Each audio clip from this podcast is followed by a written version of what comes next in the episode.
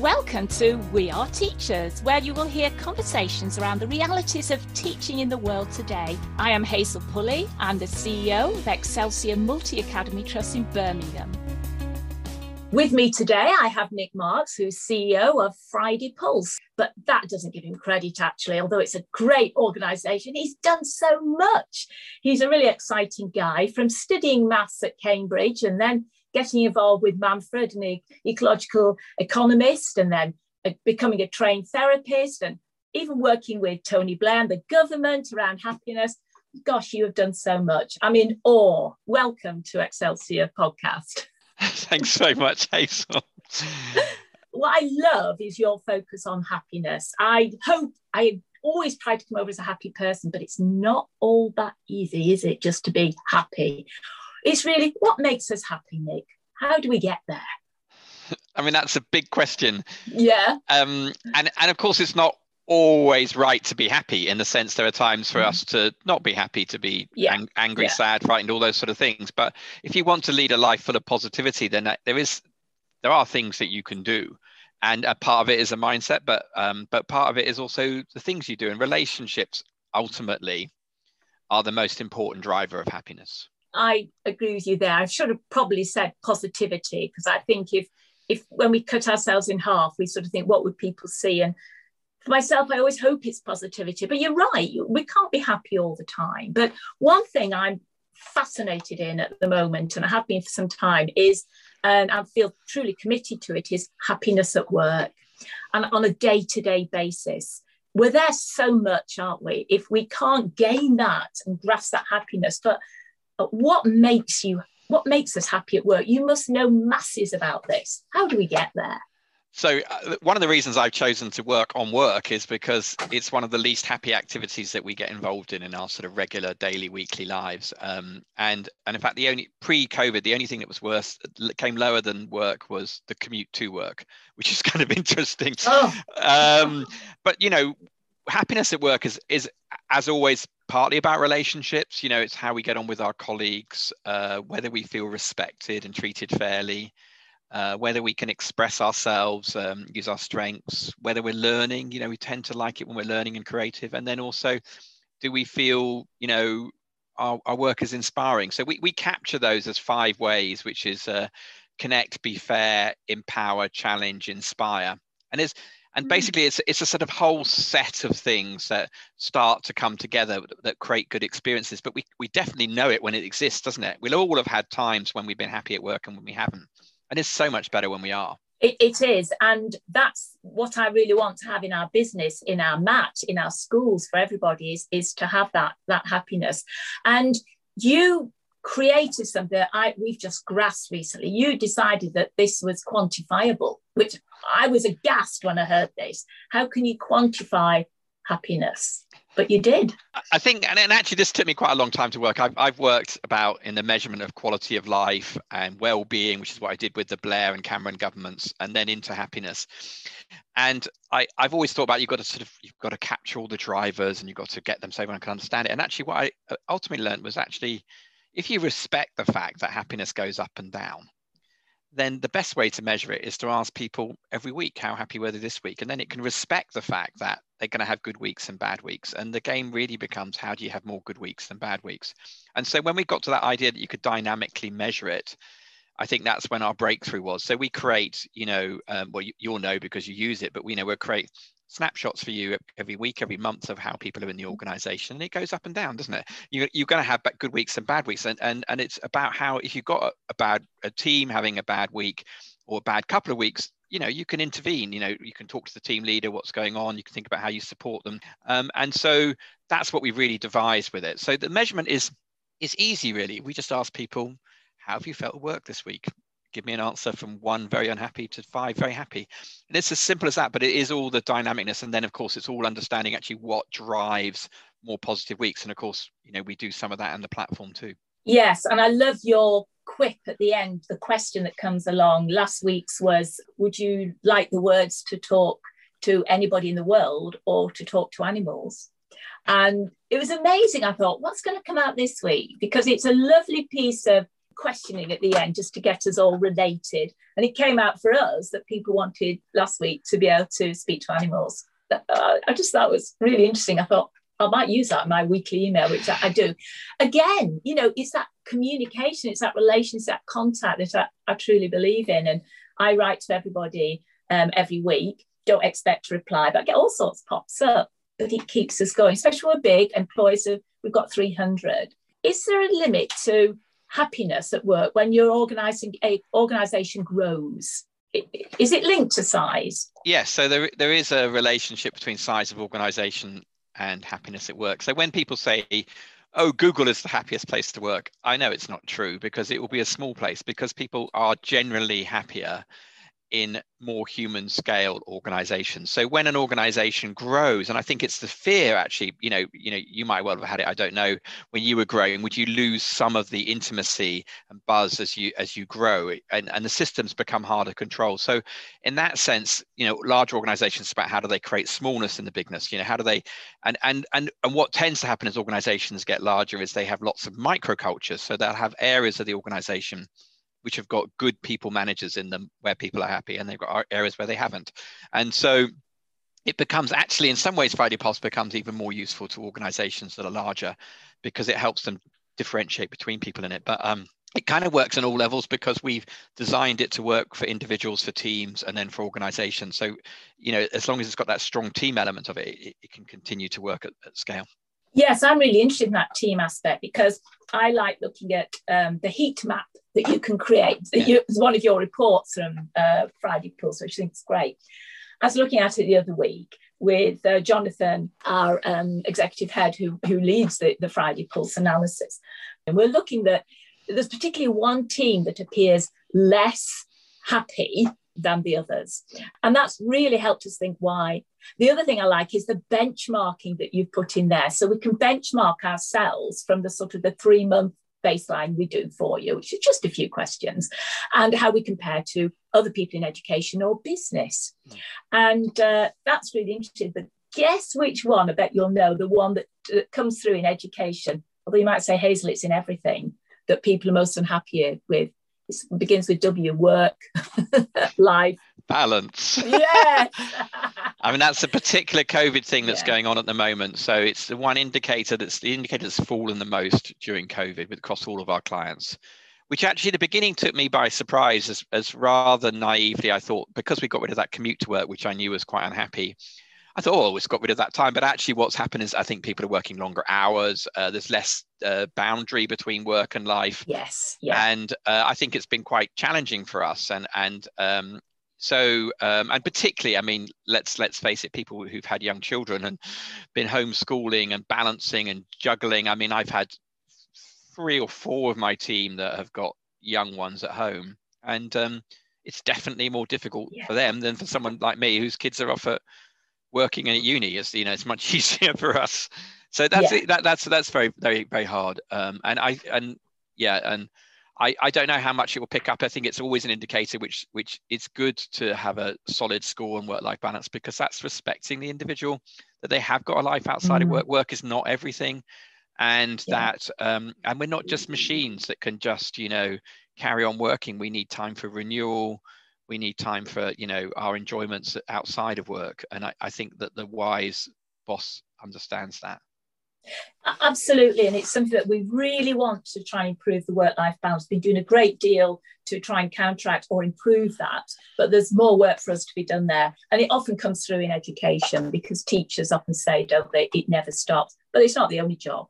The other thing that's been really interesting in our analysis is that we've dipped, although we're still high, but the scores have dipped on team relationships, friendships, and team cooperation. Now, I think that do you think that might be COVID linked? Friendships and team relationships are two other indicators that have fallen mm. during COVID oh, across right. the whole board. And you know, of course, you know, you know, we're we're now recording this on Zoom and we can see each other, which is so much better than not.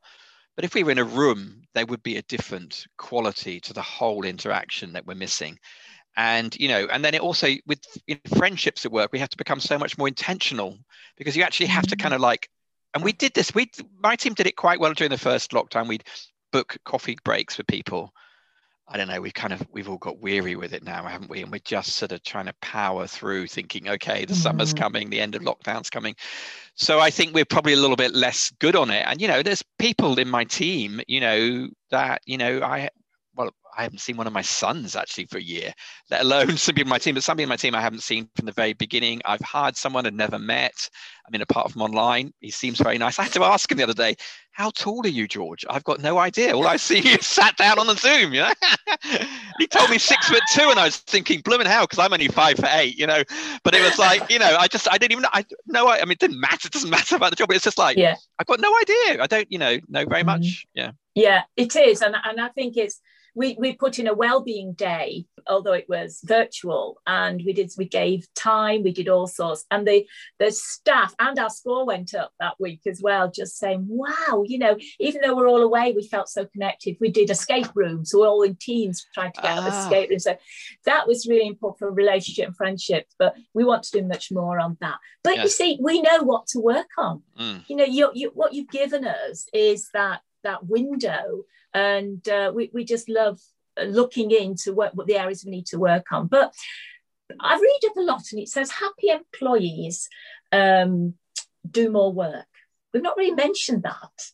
Are we just thinking of the person? Are we thinking of the impact of being happy at work? What what's there about that? I mean if we think of the word happiness can sometimes sound a little bit fluffy and trite and narrow yeah. narrow in a way and like oh happy clappy and all sorts of things. But you know when we talk about happiness and positivity we really mean the whole array of positive emotions. And that is included in you know laughter and amusements included in that. But we also have ones like interest and curiosity and in, uh, you know awe and things like that which are really about you know something like awe uh, inspiration is about reaching for higher goals like setting our, our bars higher you know which we kind of need in work. And curiosity exploring interest focusing. These are emotions that are really really productive. Now there are just a couple of emotions associated broadly with happiness which actually reduce productivity. And in some ways i think it's worth giving lip service to them because i think it's where people's uh, sort of skepticism comes in which is that if we're continually just sort of laughing and trying to be in with the group, then actually we tend to dial down our cognitive functioning a bit. And the reason for that is we're looking to belong in that moment. So it doesn't pay us to be our most brilliant. And when you're building a team, there's time for that, you know, well-being day, the laughter, the whatever. And it's great at creating bonds, but clearly you don't want to spend 100% of the time with people playing table tennis and having a laugh. We're here for work, so but you have to, but you need that base. So it's it's sort of in a way about time sharing between the different positive emotions and it's also to say that you know sometimes things are not great and it's actually okay to say that i'm not great at work because then we can help think about how to fix it. So it's really getting that whole balance going there. I think that's the bit i've find very useful from being in teams to respond to Friday Pulse, the question, How happy are you at work? which we ask on a Friday. Because the team leaders will then meet with the team quickly on Monday um, after school and, and look at what the team's been saying anonymously. And um, it's interesting how challenging it is for some of our leaders to try and support the the um, people members of the team. Have you got any suggestions there about if a team is low, what can we do? What, what's the best way forward, or is it too contextual for you to answer? It is quite contextual, which yeah. is which is kind of why I try and create a tool that's a bit like I mean, you, you said a window earlier. It's a bit like a mirror. It shows where people where they are. Mm. It is like a window too because it shows where you could be as well. And I I think it, it for me the measurement takes you to the conversation and the conversations that you know uh, line managers have with their reports or teams have together is how you build what Amy Edmondson would call psychological safety, which is that you basically yeah. over time by doing lots of small things, which is also why we throw in that fun question at the end, you know, you were talking about earlier, is to build rapport between the team. That's what we're trying to do. And of course, you know, some people who are who are team leaders. I mean, one, there's always a variety of sort of naturalness for people to be a people leader. You know, there's some people are just more comfort, comfortable with those conversations. They might be excellent teachers, educators, uh, have technical skills, and they're slightly less kind. So we do try and support them to have these conversations by by packaging mm. it up for them. But in the end, you know, it, it is about the quality of that.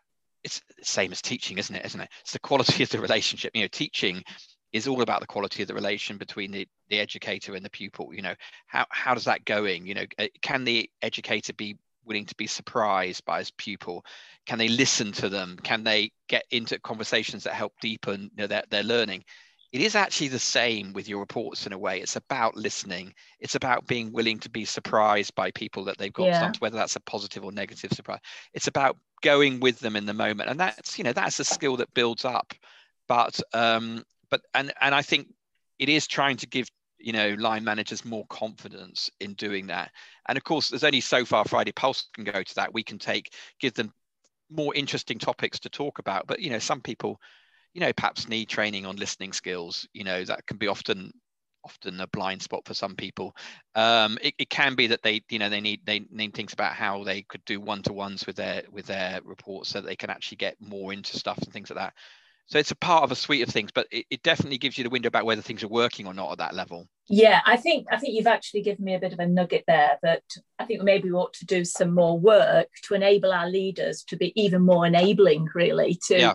To to work with that, those that data and those results, because basically we want people to be happier at work for, mm. for everything that you said. Really, it's interesting you said psychological safety at work. We're doing massive work on culture, mm. and uh, we have a culture canvas for all our schools now, and they, it's lovely that we've got Friday Pulse strongly sat there in quite a few of the different areas across the canvas. And uh, one is praise, because it's fabulous, isn't it, being told, and, and you're great, and thank you for this, or celebrating something somebody's done. And that's a key part, isn't it, Friday Pulse? Yeah, I think in the, in the design process of Friday Pulse, you know, I come as a statistician, I came at the measurement side and thinking, okay, we want to create you know better weeks for people, and then you just start thinking, well, actually, the platform becomes everything we can do within a platform to support that. And of course, one of the things we have a question on it about, do you feel appreciated at work? But we can do something about that. So we nudge, we put it under everyone's nose every week, saying, is there anyone you want to thank?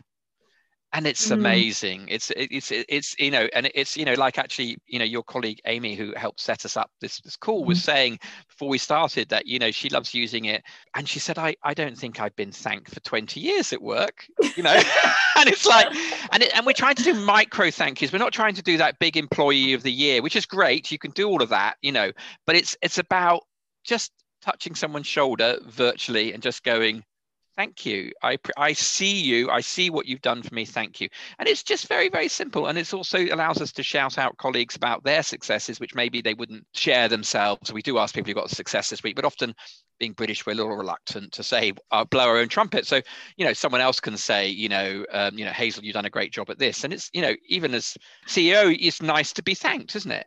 I mean, mm. actually, we often, mm. as CEOs, are the ones that sort of get forgotten in that. And it's like, and I love it when someone says to me, "Thank you, Nick, for doing that." I think, "Oh, that's nice," you know. And it, it and, yeah. and, it's and it's just very, very human and nothing to be embarrassed about. That we like to be thanked. It's a really important part of how we build relationships. And actually it, you know our data all our clients last march when covid hit you know took a huge dip, dip in their weekly happiness for a few weeks. And actually it took quite a long time to bounce back for several months and it's still probably not at the levels it's still not at levels before. No no. But in that two or three week period when we were really you know a year ago now that we're recording this recording this from march 2021 but it was march 2020 when it all started to hit everyone's happiness went down but thank yous doubled and oh, in that yeah. moment the positivity got pushed onto you know i'm not in a very good place but i really noticed the support of my colleagues. And in a way that's not a design feature just it just emerged out of the data. And i just think in some ways that's a beautiful finding. And i think that when we're in when we when we're feeling it down you know actually knowing that other people support us and appreciating for it is is one of the ways that we build resilience. And and to me resilience is not a construct itself. It is a feature of like okay, how's our happiness? We go down, how quickly do we bounce back? And so that bounce back, yes, it's a functionality, but we see it in the data by repeatedly asking.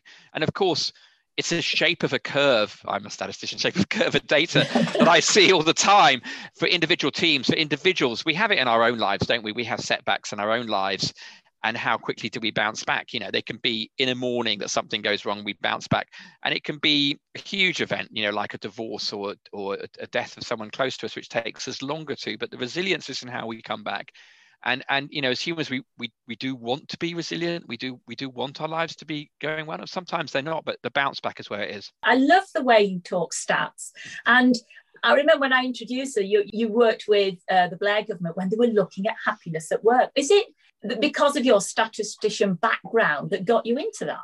so we were working on general population well-being not not happiness at work then uh-huh. and so uh, so i was working at a think tank in london and basically trying to challenge the way that governments measure stuff and tony blair started to express an interest strangely gordon brown in his short tenure wasn't very interested but then cameron was exceptionally interested and cameron actually introduced into the uk uh, a national set of well-being indicators, which was kind of our policy goal. When you're a think tank, you kind of set yourself a goal to achieve in 10 years. And actually, when he announced that in 2011, I think it was, it took us by surprise. Although we were very close to the government, we weren't expecting to commit that much. And so, if you see data ever coming out about the happiest place in Britain, or you see data about, you know, um, uh, how anxiety has increased during COVID, then that's actually the Office of National Statistics, and that's the work that we campaigned for through the 2000s. Um, what do you call that decade? The noughties? I don't know, but that decade yeah, we, yeah. we, we, we campaigned for it. And so, um, and it's, it's part of the reason actually I left the think tank world because I felt I set myself a big goal.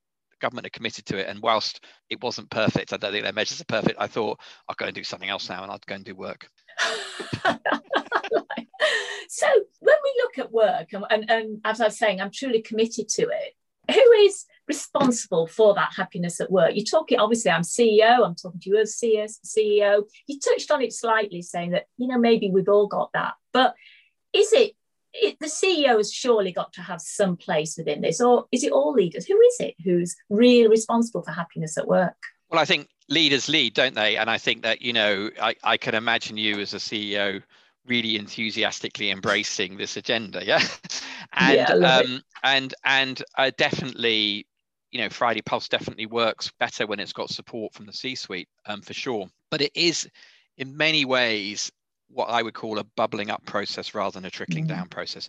You know, if you're positive and happy, but your employees are not, it feels incongruent to them. Your positivity yeah. will feel incongruent and you won't feel authentic as a leader. So it is actually about getting it aligned, but the actual process of it. So we're very, very affected by the people we're very close to. Um, I, I, call it proximal, but basically people we're close to. So our team and our team leader are probably having four times as much impact on an employee's experience of happiness as you are as the CEO.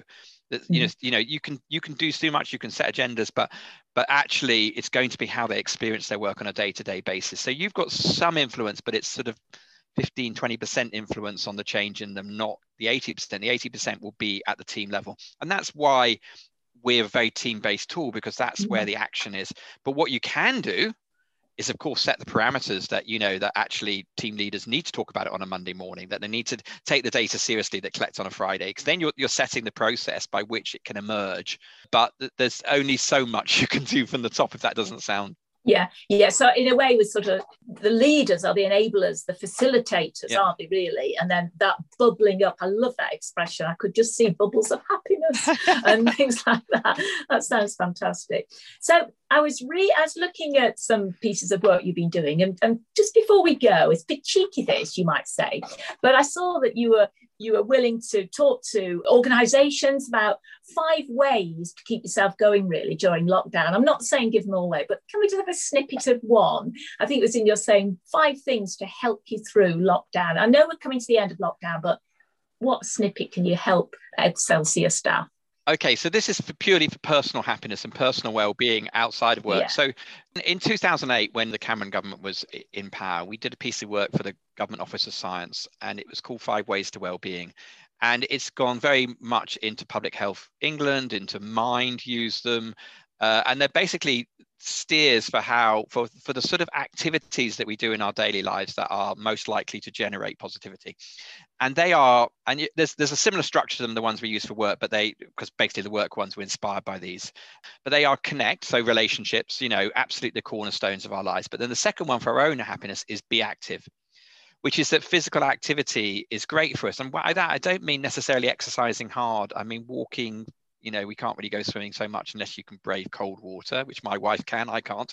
Um, but anyway you know um, but you know being active going out for a walk with the dog sort of things like and actually it's something i think that you know to give him some credit boris johnson was quite good at in the first lockdown. He said you know you, you are allowed to go out for one hour's exercise every day. I thought that was wise. The, the third one is to take notice which is to just stop and pause and reflect in life about what's going well you can do that formally in mindfulness you can do it in meditation but it's actually just as much about going out and smelling the roses you know spring's coming again. You know actually that was one of the joys of the first lockdown wasn't it? This beautiful spring we had that at least we had nature. Mm. so take notice is really important. The, the, the fourth one is to keep learning which is actually we like new things and learning things. You know a lot of people did that during the lockdowns of baking and all, all sorts of other you know beautiful creative things that people did. And the fifth is to give which is actually we feel better when we give to others. And we did see this huge outpouring of support in local communities. And, you know, my, my wife was wondering what she could do. And she actually went and befriended a woman she knew a bit, but an old woman who was 82 entirely on her own. I mean, her and Elizabeth now, a year later, are thick as thieves. You know, they, they, they still go out at the moment, you know, go for, well, Elizabeth's in a mobility scooter, but they go for a walk together and they, they talk, you know. And I, I think those, some of those friendships, lockdown friendships will be great and they'd be based on people giving to each other. So it's those five things, connect, be active, take notice, keep learning, give, and try and build them into your daily lives. And they do work. That's lovely because as, as you're rhyming those off, I was trying to connect myself with what you're doing, as I'm sure everybody does. And I bet all of us in some way do bits of those but i think that to get the togetherness is great. Uh, similar to your wife i, I walked past this um, lay-by that's been bugging me because of litter drops. So i organized by talking to a lady of 82 saying come on we've got to sort this out. And we did. And now we monitor it between us and we all have little sticky picky up things. But it's created so many new friendships. And one and my friendship with this lady really made a difference. It, has been great. So thank you, Nick. It's been wonderful talking to you, and it'd be so lovely for our staff to hear this conversation with the guy behind Friday Pulse because we're so into it. And um, I know it's, I think it's helped us understand what more we need to put into our day for me as a leader and for us, for all of us as employees within Excelsior. So thanks for doing it and thanks for being you. It's great, Nick thanks very much. And we, yeah, we love working with you as well. Thank you. Okay, lovely. Bye. Bye.